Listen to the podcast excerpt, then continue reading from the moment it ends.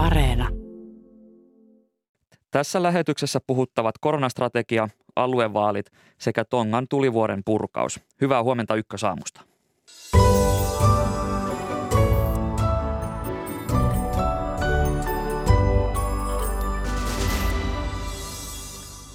Hallitus on pohtinut koronastrategian muuttamista. Tulisiko koronan suhtautumista muuttaa tästä puhetta hetken kuluttua? Aluevaalien ennakkoäänestys päättyi eilen. Minkälaista keskustelua alueilla on käyty esimerkiksi sote-palveluiden laadusta ja kuinka korkealle äänestysprosentti nousee? Näitä teemoja käsittelemme alueen raadissa.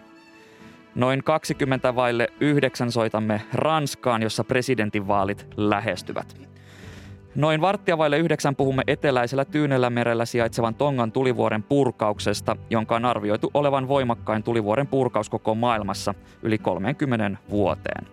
Näillä eväillä rakentuu keskiviikon ykkösaamu. Minä olen Atte Uusinoka ja tervetuloa mukaan.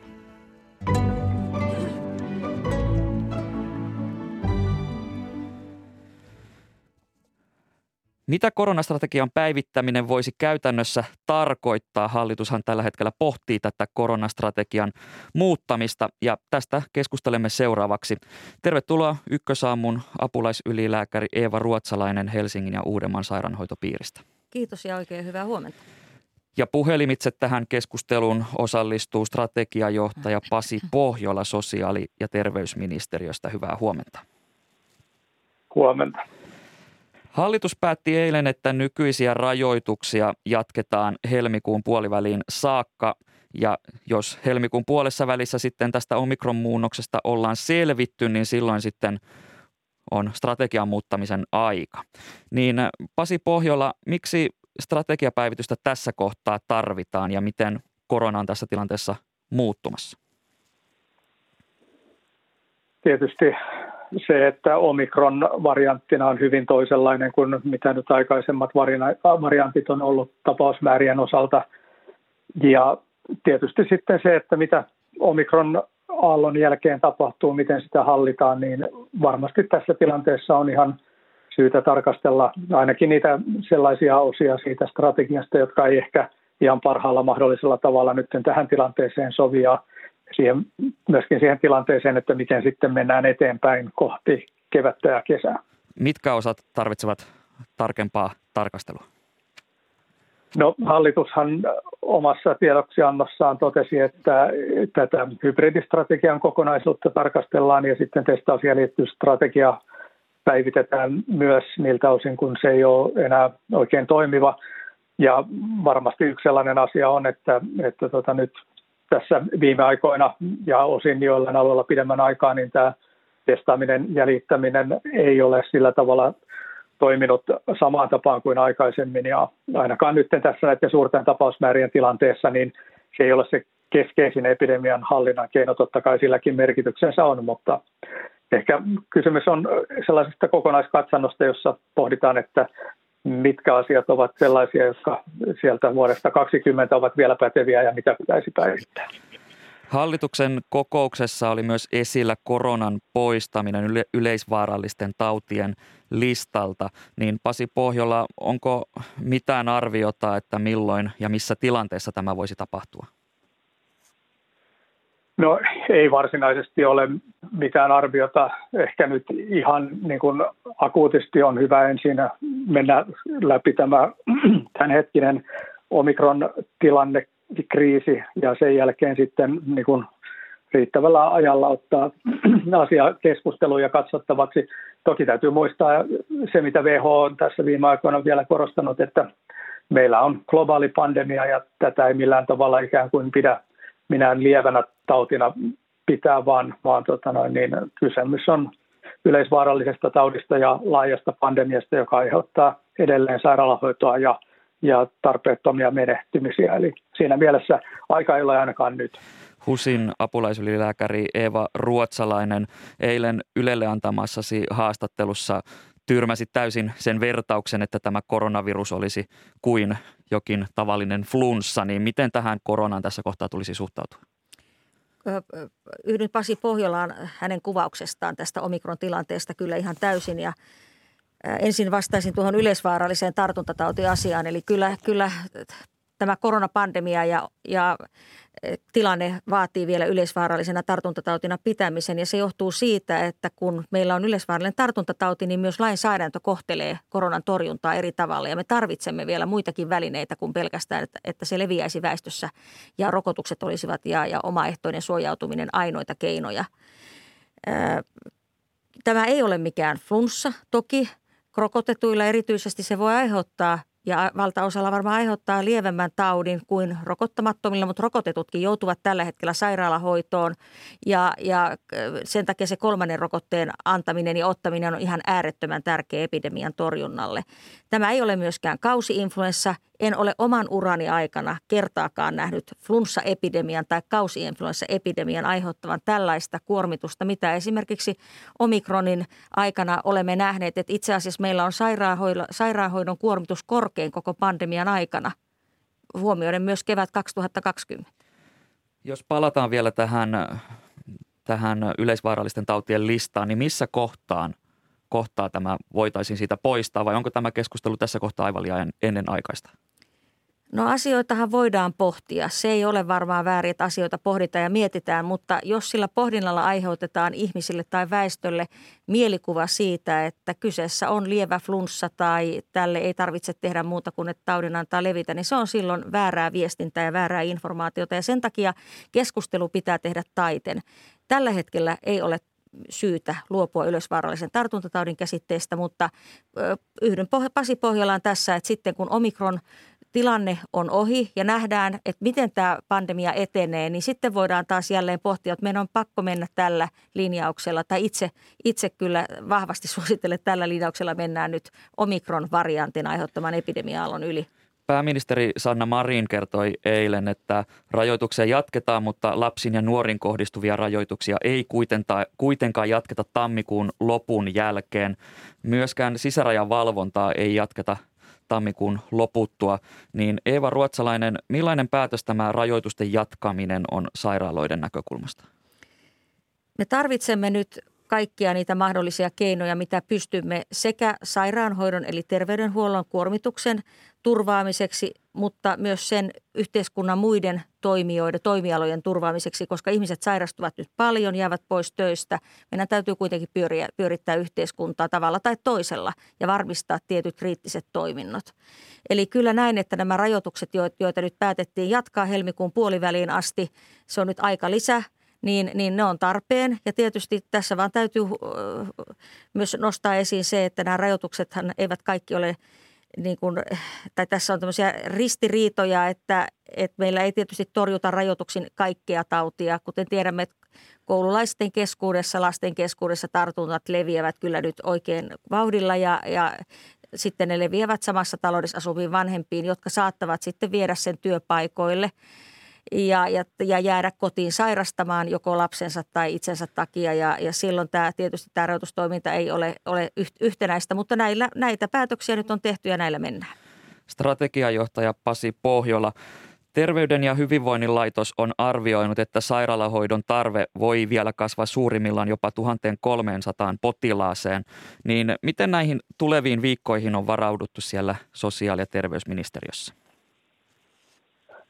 No tietysti ollaan varauduttu kuten aina aikaisemminkin ja erittäin niin kuin tarkalla silmällä ja korvalla kuulostellaan ja seurataan tilanteen kehitystä ja käydään vuoropuhelua palvelujärjestelmän edustajien kanssa ihan yhtä lailla kuin Terveyden ja hyvinvoinnin laitos. Ja tietysti seurataan tätä kehitystä. Varmaan se yksi keskeinen asia on, että, että näillä rajoitustoimilla pyritään hillitsemään taudin leviämistä ja sitä kautta myöskin rajaamaan sitä sairaalahoidon kuormitusta, jotta näihin skenaarioihin ei päädyttäisi ikään kuin huonoimmassa mahdollisessa näkökulmassa, vaan että pystyttäisiin pitämään se hallinnassa ja sitä kautta ei sitten syntyisi tarpeettomia kriisejä sitten joko paikallisesti tai sitten koko maan tasolla sen sairaalahoidon kuormituksen kautta. Suomessa todettiin eilen lähes 6000 uutta koronatartuntaa. Näistä noin, anteeksi, lähes, lähes puolet todettiin Helsingin ja Uudenmaan sairaanhoitopiirissä ja Terveyden ja hyvinvoinnin laitos on ennakoinut, että koronahuippu ajoittuisi tammi-helmikuun vaihteeseen. Niin Pasi Pohjola, miten hoito pystytään sairaaloissa takaamaan kaikille lähiviikkoina?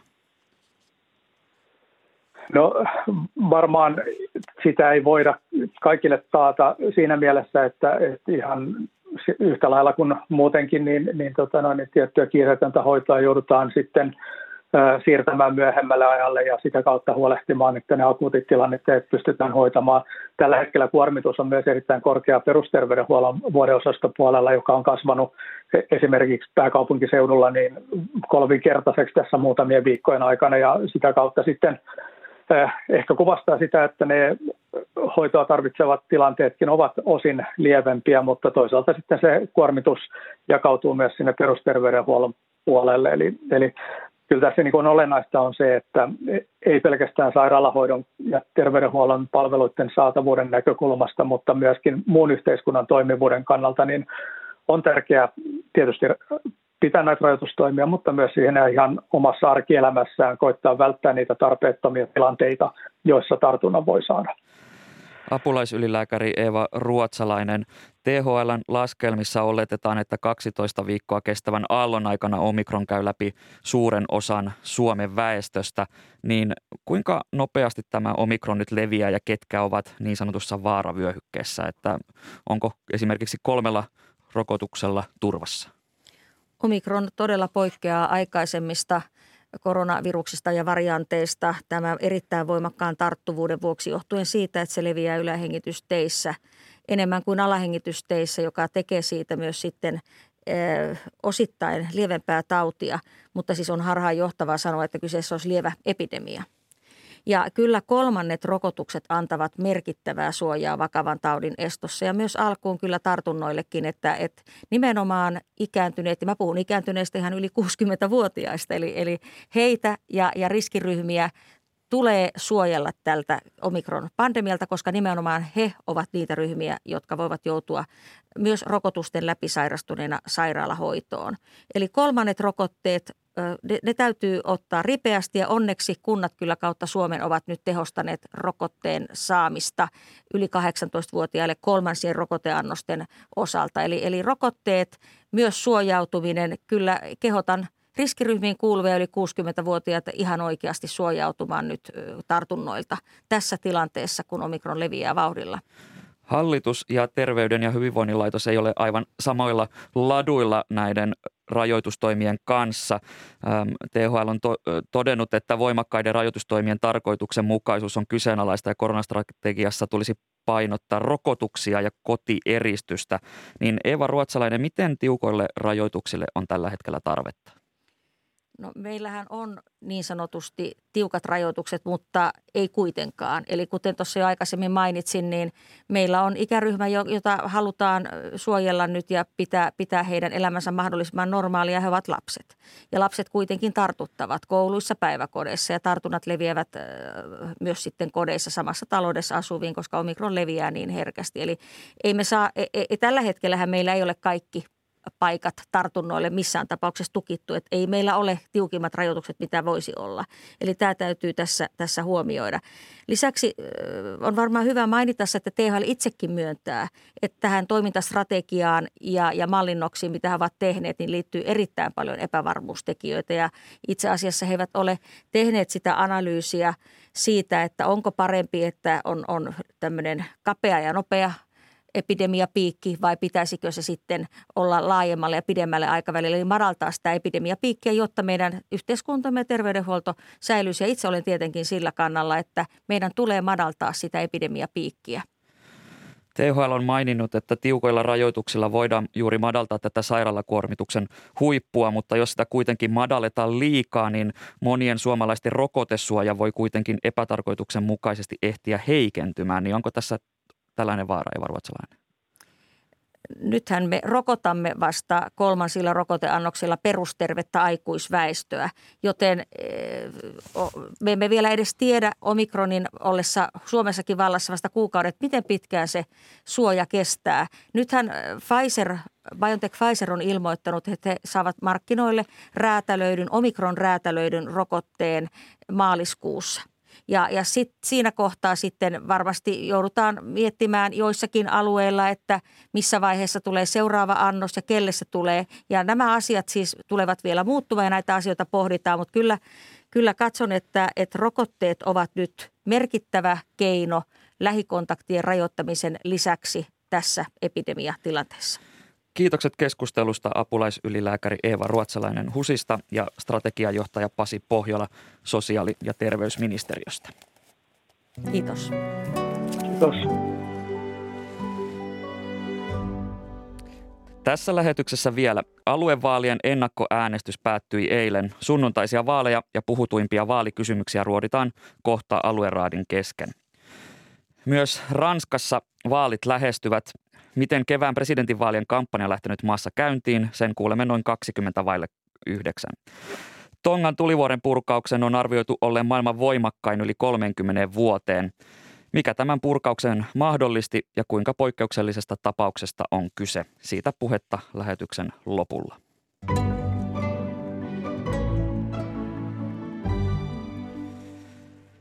Aluevaalit, ne järjestetään tulevana sunnuntaina ja ennakkoäänestys päättyi eilen.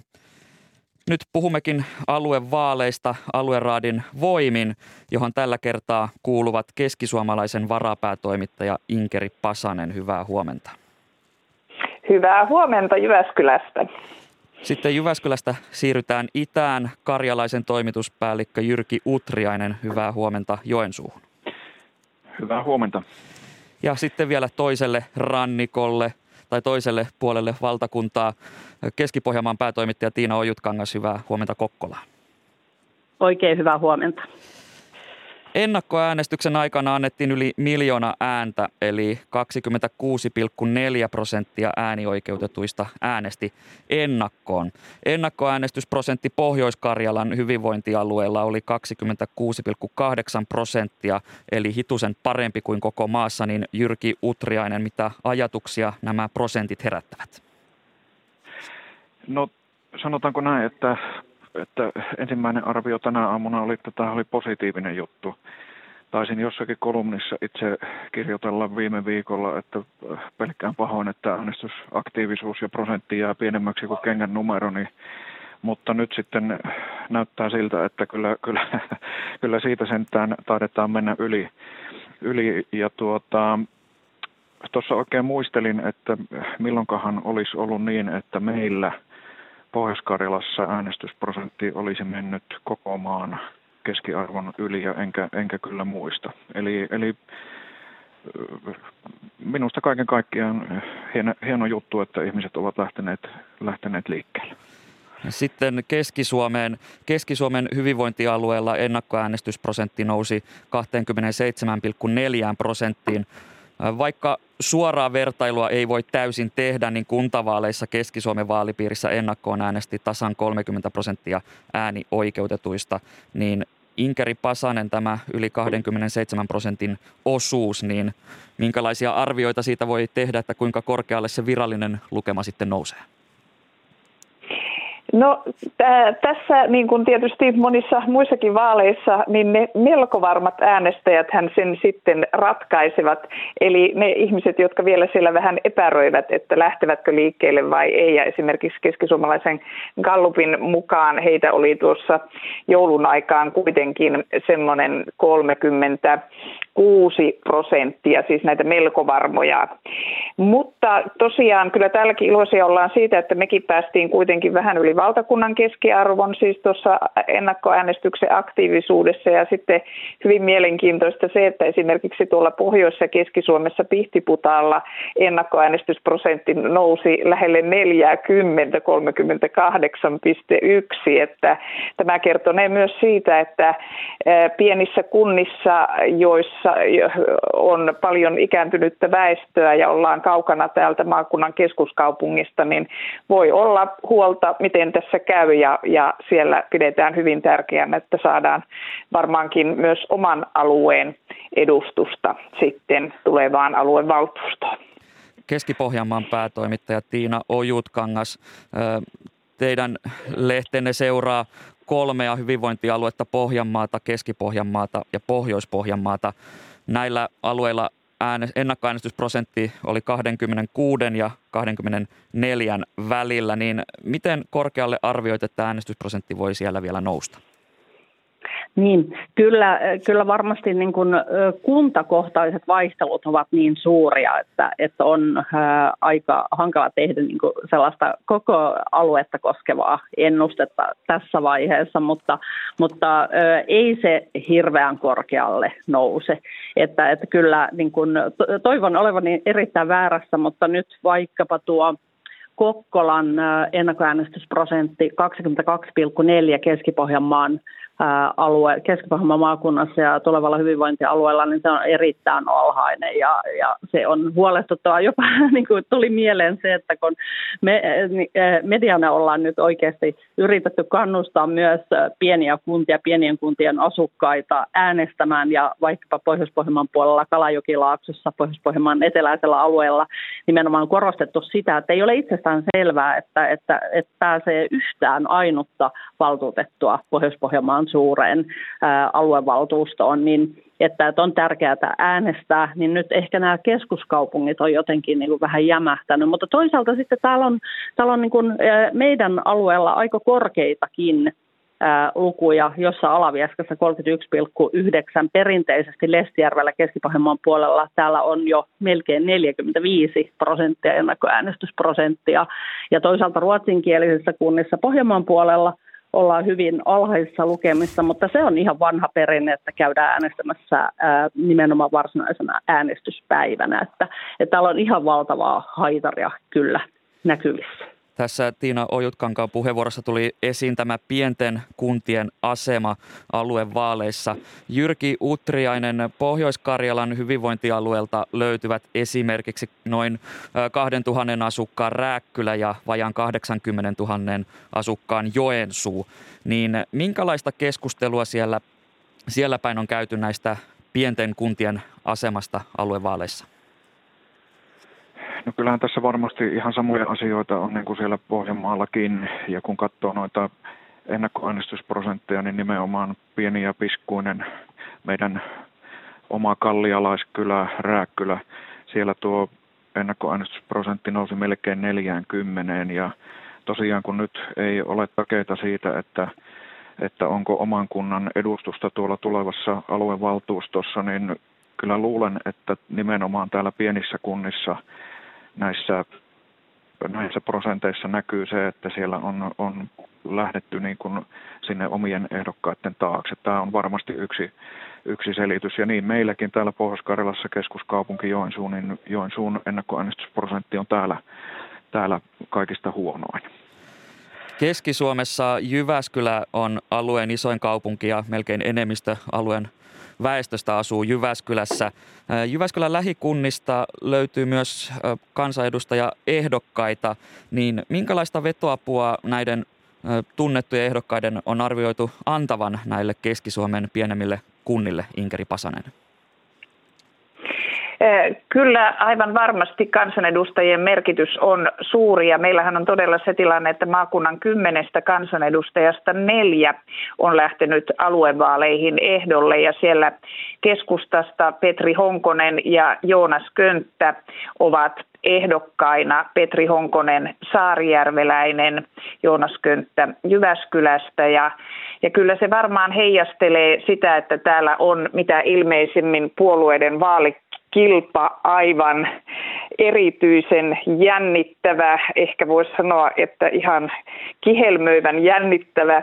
Eli tuon meidänkin joulun jälkeen julkaiseman Gallupin mukaan niin neljä puoluetta on hyvinkin tasavahvasti siinä vaalivoitosta kisailemassa keskusta siinä meidän Kallupin mukaan ensimmäisenä, mutta vain hieman edellä SDPtä, perussuomalaisia ja kokoomusta, että kun neljällä puolueella on oikeasti mahdollisuudet nousta maakunnan suurimmaksi puolueeksi siellä aluevaltuustossa, niin, niin kyllähän sekin osaltaan ihmisiä innostaa nyt äänestämään. Tiina Ojutkangas, kirjoitit tämän päiväisen Keski-Pohjanmaan pääkirjoituksessa so, Keski-Pohjanmaan sosiaali- ja terveyspalvelukuntayhtymän soitea riivovasta lääkäripulasta. Ja tälläkin hetkellä soitessa haetaan vajaaseen 40 virkaan työntekijöitä. Niin miten akuutti ongelma tämä lääkäripula on siellä soiten alueella? Hmm. Kyllä se soiten mukaan ja soiten toimitusjohtajan mukaan on hyvin akuutti se tilanne ja tietenkin se mietityttää koko alueella – ja myös Kokkolan kaupungissa mietitään sitä, että, mitä sillä asialle voitaisiin tehdä. Ja, ja sitten me ihan tavattoman mielellämme tietenkin kaikki, jotka täällä asutaan, niin haluttaisiin kertoa, että muuttakaa tänne, että täällä on niin kuin arjen elämä ihan mahtavaa. Ja, ja tota, nyt kuitenkin niin kuin se ei riitä argumentiksi sitten, kun näitä lääkäreitä ja hoitajia ja ja erityisesti terveyskeskuksen lääkäreitä haetaan. Että, että siihen kyllä nyt täytyy keksiä ratkaisuja. Että se, on, se on oikeasti, niin kuin, minä näkisin jopa, niin kuin, kun muita uhkia keskussairaalan olemassaololle ei ole toisin kuin vaikka jossa, jossain päin Itä-Suomea saattaa olla, niin, niin sitten se, että, että, että miten riittää niin kuin, asiantuntevaa henkilökuntaa, niin se saattaa oikeasti niin kuin vaikuttaa siihen, että, että miten tuo sairaala pystyy menestymään. Vaikka meillähän esimerkiksi täällä Kokkolassa sijaitsevassa tästä, tästä toimituksesta muutaman kilometrin päässä olevassa sairaalassa on ää, runsaasti asiakkaita myös muualta kuin keski alueelta, eli että tänne tullaan synnyttämään ja, ja on poikkeuksellisen paljon paljon tota potilaita myös muilta alueilta tästä ympäröivästä, ympäröivistä maakunnista, mutta, mutta tota, tuo on oikea uhka. Joensuu kuuluu Siun soteen, joka siis perustettiin vuonna 2017 maakunnalliseksi sote-organisaatioksi. Niin Jyrki Utriainen, minkälaisia muutoksia tämä aluevaaliuudistus tuo, tuo sinne Siun soteen sitten, kun hyvinvointialueet käynnistyvät virallisesti ensi vuonna? No niin, meillä tietysti tämä, tämä maakunnallinen malli on täällä jo jumpattu niin sanotusti takavuosina kuntoon ja, ja, ja siltä osin varmaan meillä nämä muutokset ovat enemmänkin tämmöisiä hallinnollisia. Sovitetaan tämä maakunnallinen malli nyt sitten tähän uuteen hyvinvointi, hyvinvointialueeseen. Ja, ja tuota, tietysti yksi, yksi asia, mikä tulee mieleen, on se, että nämä nykyiset valtuustot, niin siellähän on käyty aina seuraavan vuoden budjettikeskustelut kuntien kanssa ja, ja väännetty siitä, että mikä tuo Siun Soten budjetti seuraaville vuosille on. Nythän on niin, että, että nuo tulevien vuosien rahoitusraamit, ne on päätetty meidän puolestamme. Ja, ja siltä osin tietysti tämän uuden valtuuston tehtävä on, on enemmänkin sitten jakaa tulevinakin vuosina niukkuutta Äh, ainakin jos ennakoidaan, että nuo rahoitusratkaisut on ne, mitä on, on, on puhuttu. Ja, ja tältä osin tietysti muuttuu, muuttuu paljonkin. Muuten, muuten tosiaan niin enemmänkin siellä, siellä nyt sitten, sitten tuota, rakennetaan hallintosääntöä uuteen uskoon ja näin poispäin, että, että, että tuo homma saadaan vastaamaan, vastaamaan nyt sitten, sitten näitä hyvinvointialueen edellytyksiä. Palveluiden säilyvyys on ollut näiden vaalien yksi kärkiteemoista ja Keski-Suomessa erityisesti ikääntyneiden palveluiden laatu ja saatavuus on herättänyt huolta, niin keskisuomalaisen varapäätoimittaja Inkeri Pasanen, minkälaisia näkökulmia siellä on noussut esiin, kun puhutaan erityisesti näistä ikääntyneiden palveluista? No kyllä varmasti suuri huoli on siitä, kuinka saada hoitajia tuonne pienille maaseutupaikkakunnille, kun siellä väestö todellakin on hyvin ikääntyvää. Ja tuo sairastavuusindeksikin erittäin korkea. Esimerkiksi tuo Pihtipudas, kun mainittiin aikaisemmin, niin sairastavuusindeksi yli 140, kun sitten tässä Jyväskylässä, joka on maakunnan keskuskaupunki, yli 140 000 asukasta ja paljon nuorta väestöä, niin, niin puhutaan alle sadasta, että erot ovat suuria maakunnan välillä. Rahaahan on meille annettu noin 200 euroa nykyistä enemmän per asukas, mutta kun on ennakoitu myös kulujen koko ajan kasvavan, niin ilman muuta se, kuinka järkevästi niitä rahoja voidaan käyttää ja päästäänkö oikeasti siihen, että jotkut palvelut jopa paranisivat, niin se on kyllä todella iso haaste tälle hyvinvointialueelle. Mikä meillä Keski-Suomessa on positiivista, niin on tietysti se, että tässähän kunnat tekivät sairaanhoitopiiri rohkean päätöksen muutama vuosi sitten ja tänne rakennettiin uusi hieno keskussairaala, sairaala Novaa, ja, ja siltä osin meillä on tietysti tuo erikoissairaanhoito upeasti sinne järjestetty. Jäädään jännäämään aluevaaleja ja sitä, että mihin äänestysprosentti sitten nousee. Kiitokset keskustelusta keskisuomalaisen varapäätoimittaja Inkeri Pasanen, karjalaisen toimituspäällikkö Jyrki Utriainen ja Keski, Keski-Pohjanmaan päätoimittaja Tiina Ojutkangas.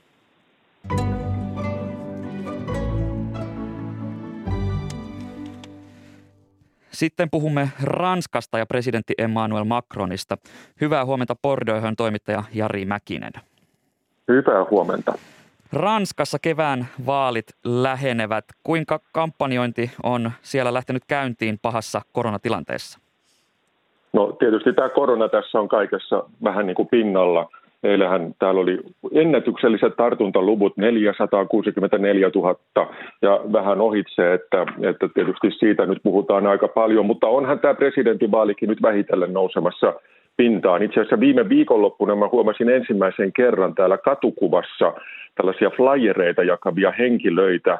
Oli Jean-Luc Mélenchonin joukko, joukkojen aktiiveja jakamassa mainoksia. Hänellähän on aika paljon just tällaisia innokkaita nuoria kannattajia ja varmaan he haluavat päästä toimintaan. Mutta niin kuin varsinaisia vaalijulisteitahan ei tällä hetkellä vielä ole, koska tämä kampanjointi alkaa vasta parisen viikkoa ennen ensimmäistä kierrosta. Oliko se 28. maaliskuuta, kun ensimmäinen kierros on 10. huhtikuuta sitten. Mutta samalla kannattaa muistaa, että Macronhan ei virallisesti ole vielä ehdokas. Hän, hän ilmoittaa siitä varmaan ihan lähitulevaisuudessa nytten, mutta viimeistään 4. maaliskuuta, kun tämä virallinen ehdokaslista julkistetaan. Että kyllä tämä tästä vähitellen alkaa innostuakin tai alkaa.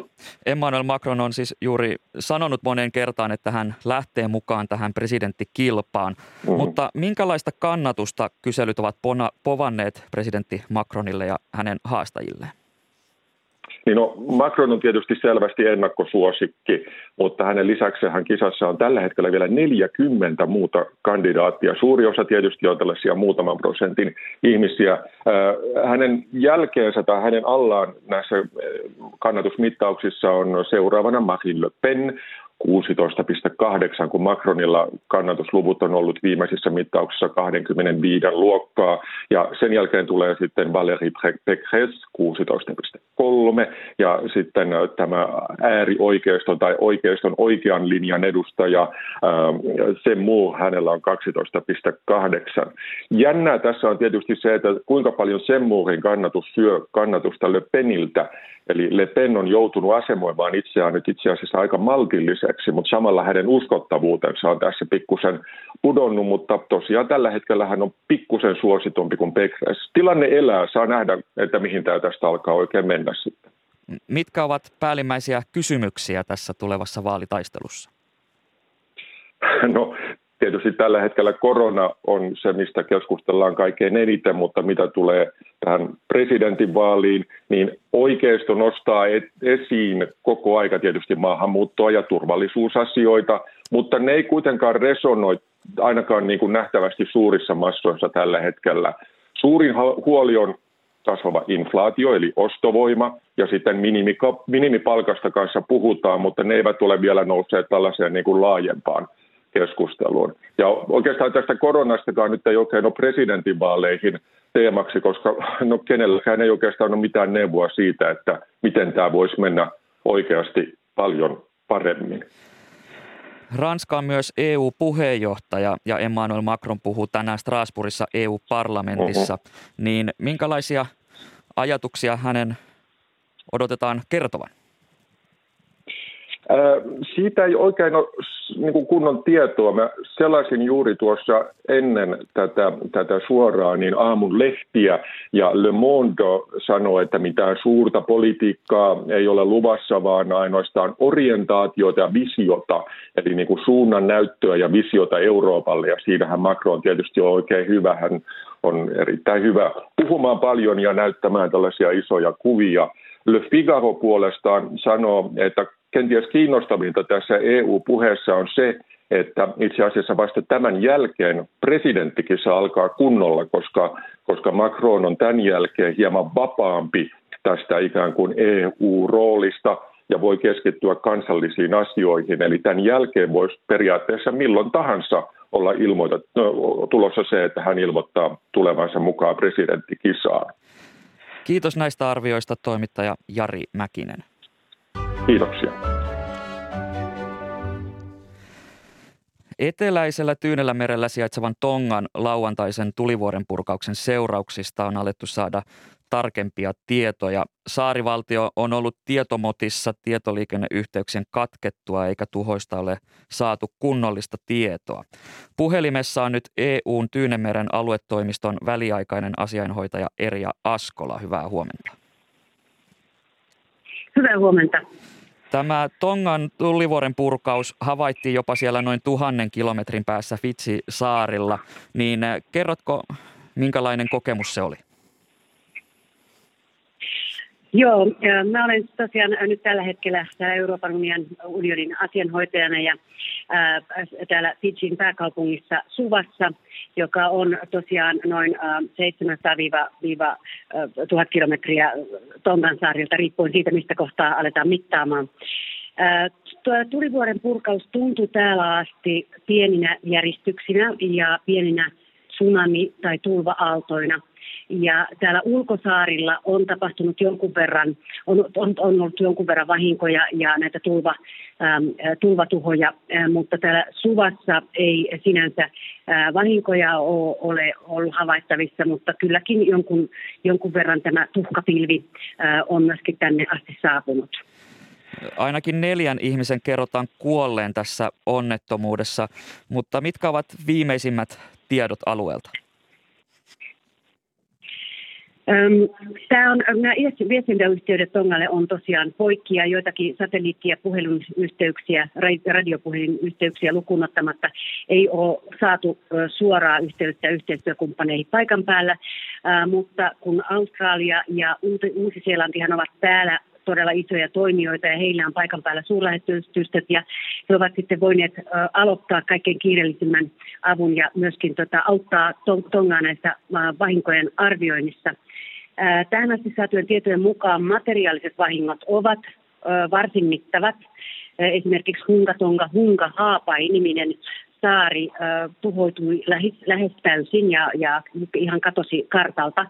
Taloja ja rakennuksia on myöskin tuhoutunut monilla Tongan saarilla ja monissa kaupungeissa ja kylissä on, on tapahtunut näitä materiaalisia tuhoja. Ja tämänhetkisten tietojen mukaan on tosiaan näitä surmansa saaneita ollut muutama.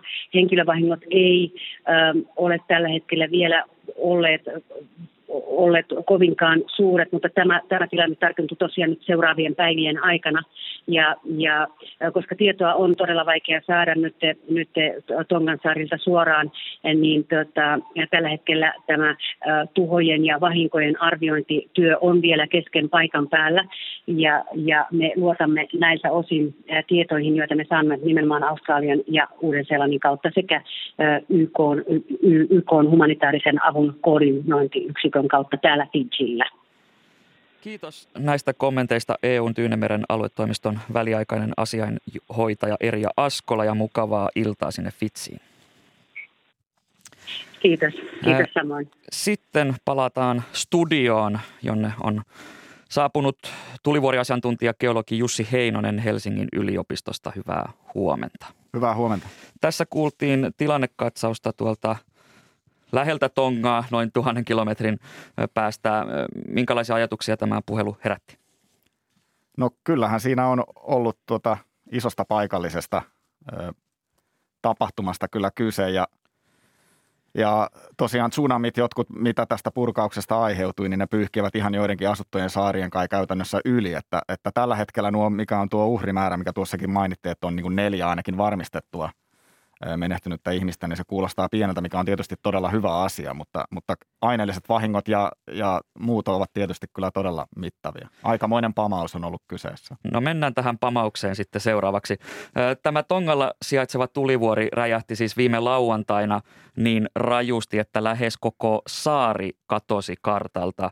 Ja purkauksen aiheuttama ilmanpaine tunnettiin noin tuhannen kilometrin päässä esimerkiksi tuolla Fitsissä ja sen Purkauksen aikaa saama tsunami peitti alleen saaria ja surmasi ainakin kaksi ihmistä 10 000 kilometrin päässä Perun rannikolla. Niin miten poikkeuksellisesta tapauksesta on kyse? No kyllä tässä on nyt kyse tämän kuluvan vuosisadan suurimmasta tulivuoren purkauksesta.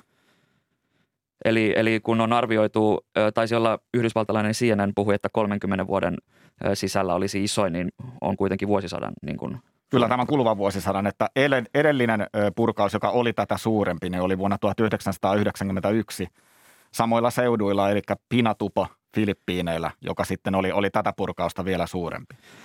Tämä Tongan tulivuori on kokonaisuudessaan noin 1800 metriä korkea ja 20 kilometriä leveä, niin minkälaisesta tulivuoresta on kyse?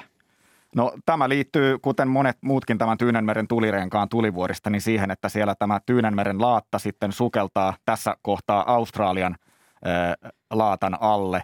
Ja sitä kautta tähän saumakohtaan syntyy tulivuoria. Tämä on yksi näistä tulivuorista, mitä on tosiaan vastaavan kaltaisia tässä Indonesiassa ja Filippiineillä esimerkiksi. On, on arvioitu, että tämä tulivuoren purkauksen voima olisi vastannut noin tuhatta Hiroshiman atomipommia, joka kuulostaa näin maalikolta, maalikolle aika isolta, isolta räjähdykseltä. Niin eh, Jussi Heinonen, miten todenmukainen tämä arvio on ja mistä tämä valtava voima johtui? No tässä on semmoinen tekijä, että, että silloin kun tämä suurin purkaus oli juuri tapahtumassa, niin nämä aikaisemmat hieman pienemmät purkaukset, joita oli jo viikonlopun aikana – niin niiden seurauksena tämän tulivuoren purkausokko oli, oli taas painunut meren pinnan alle.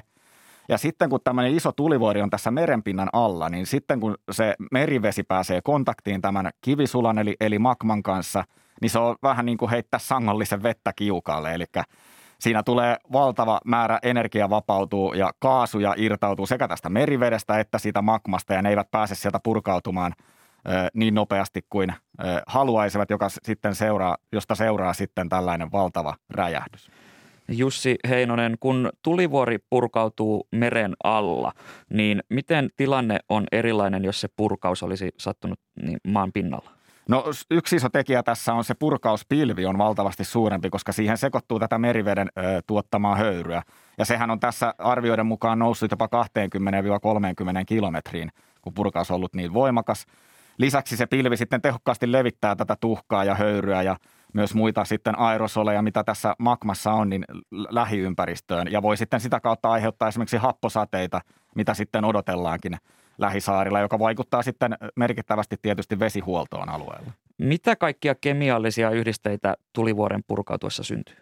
No siinä on kyllä kaikenlaista, mutta nämä ehkä, ehkä mitkä nimenomaan ovat näitä ehkä hälyttävimpiä ja, ja tässä näissä happosateissa niitä keskeisiä niin ovat rikki ja fluori ja kloori, josta sitten syntyy tämmöisiä happamia yhdisteitä. Ö, tässä ö, tulivuoren magmassa näitä yhdisteitä ei ole hirveän paljon keskimäärin pitoisuudeltaan, mutta koska purkaus on niin suuri, niin niitä on sen vuoksi sitten levinnyt isoja määriä sinne ilmakehään. Mediassa on levinnyt näitä kuvia, kun on ennen ja jälkeen tämän purkauksen, että ylhäältä päin kuvattuna näyttää vihreältä, mutta sitten seuraava kuva onkin aivan tumma. Niin minkälaisia vaikutuksia sillä on, kun tämä tuhka näin suuresti leviää sinne luontoon, niin minkälaisia vaikutuksia sillä tuhkalla on? No yksi tämmöinen keskeisin akuutti vaikutus tällä tuhkalla on se, että, että se tukkii nämä sadeveden keräysjärjestelmät, josta nämä saaret ovat aika riippuvaisia, koska siellä ei ole pohjavettä juurikaan, vaan suuri osa juomavedestä kerätään sadevedestä, niin se on tietysti yksi tämmöinen hyvin akuutti vaikutus. Ja toinen on sitten, että, että myös talot voivat romahtaa tämän tuhkan painon alla, ja se on muutenkin tietysti menee hengitykseen pölynä. Tietysti pitkällä aikavälillä tämä tuhka voi olla hyväkin asia, koska se on uutta hedelmällistä maata, jossa sitten voi, voi sitten viljellä kasveja, että sillä ei pelkästään ole haittavaikutuksia, mutta nyt tällä hetkellä se on tietysti aika, aika suurikin haitta siellä alueella.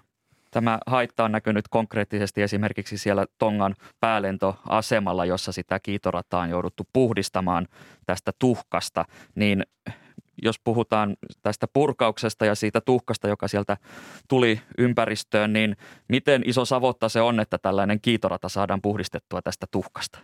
No kyllä siinä varmasti tekemistä on ja, ja siellä on, on, on porukka tekemässä. En osaa suoraan sanoa, että, että kuinka suuri se on, mutta, mutta kyllä siinä varmasti kuuma tulee sitä, sitä puhdistaessa, vaikka varmasti koneitakin käytetään. Mutta se on eri, erittäin tärkeää saada se suuri lentokenttä ö, puhdistettua, jotta sinne saadaan näitä vähän suurempia pelastuskoneita, eikä vain pieniä koneita paikalle, jotka sitten voivat tuoda näitä tarvikkeita, kuten ehkä sitä juomavettä myös sinne paikan päälle. Tässä on tiedotusvälineissä kerrottu, että olisi ollut uusi purkaus maanantaina, mutta nämä tiedot eivät ilmeisesti pitäneet paikkansa, niin geologi Jussi Heinonen, miten tällainen väärä tulkinta on mahdollinen? No tässä on, tämä on niin syrjäinen paikka ö, ö, maapallolla tämä, tämä tulivuori, että, että se – sitä, siitä, kun se tuhkapilvi leviää, niin sitten voidaan tulkita, että se tuhkapilvi tulee esimerkiksi myöhässä jonnekin toiseen paikkaan tai vähän eri aikaan kuin toiseen paikkaan, niin sitten voidaan tulkita, että nyt siellä on tapahtunut toinenkin purkaus, koska sitä on suoraan vaikea havainnoida. Ja toinen ö, asia, mikä tässä on aiheuttanut ongelmia, kun esimerkiksi lukee raportteja, että jotain on tapahtunut eilen illalla tai, tai huomenna päivällä – niin tämä on aivan tämän kansainvälisen päivämäärärajan vieressä tämä Tongan valtio. Eli siinä kun meidät sata, muutama sata kilometriä itään, niin kelloja siirretään 24 tuntia, niin siinä, jos ei tätä UTC-aikaa raportoida, niin nämä tavallaan aikakäsitykset, että missä vaiheessa mitäkin on tapahtunut, niin voi olla aika haastava seurata tiedotusvälineistä ja muutenkin. Miten arvioit äh, tilanteen jatkuvan tuolla tulivuorolla?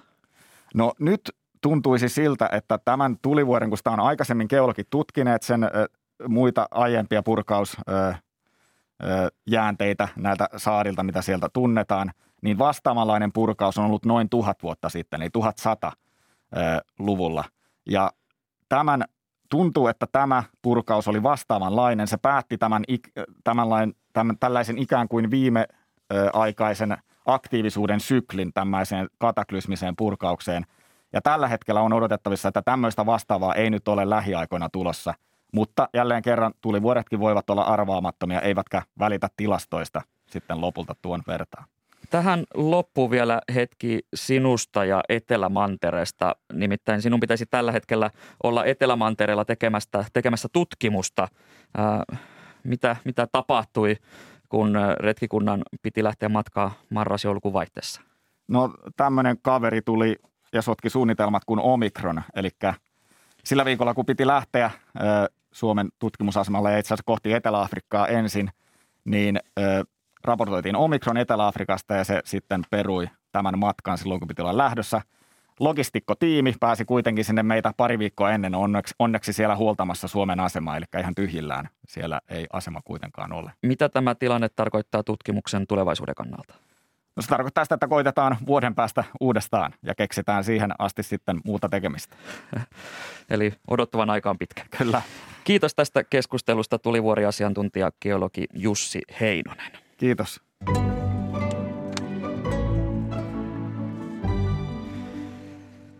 Keskiviikon ykkösamu alkaa olla loppumaisillaan ja tätä lähetystä ovat tehneet kanssani toimittaja Maria Alakokko. Lähetyksen tuottivat Maria Skara sekä Tarja Oinonen ja äänestä vastasi Laura Koso. Studion on saapunut Yle Radio yhden kuuluttaja Heikki Puskala. Hyvää huomenta. Hyvää huomenta. Yhdeksältä vuorossa on radiouutiset ja sitten tiemme vie muistojen Boulevardille, mutta mitä sen jälkeen? Joo, Muistojen Boulevardilla kulitaan tänään muun muassa sinisissä kengissä ja Pariisin Boulevardilla. Brysselin koneessa otetaan selvää, miksi eurojäsenyys on haitanut Suomen taloutta. Miten EUn talouden ohjausta ja taloudenpitoa EUn alueella kannattaa rukata siitä? Otetaan selvää. Maija Elonheimon haastateltavana on Ilkka Kiemo. Ja Riston valinta, Risto Nordelin puhetta ja musiikkivalintoja aiheesta ja asian vierestä Riston valinnassa kello 11. Hippokrates on Kalle Haatasen ohjelmassa tänään puheen aiheena. Myöhempi tutkimus on osoittanut, että vain osa Hippokrateen nimeä kantavista kirjoituksista vaikuttaa saman henkilön kirjoittamalta. Kalle Haatasen ohjelmassa Hippokrates siis aiheena. Tällaisia muun muassa. Kiitokset näistä Heikki Puskala, eli ykkösaamunkin jälkeen kannattaa kanavalla pysyä. Kyllä.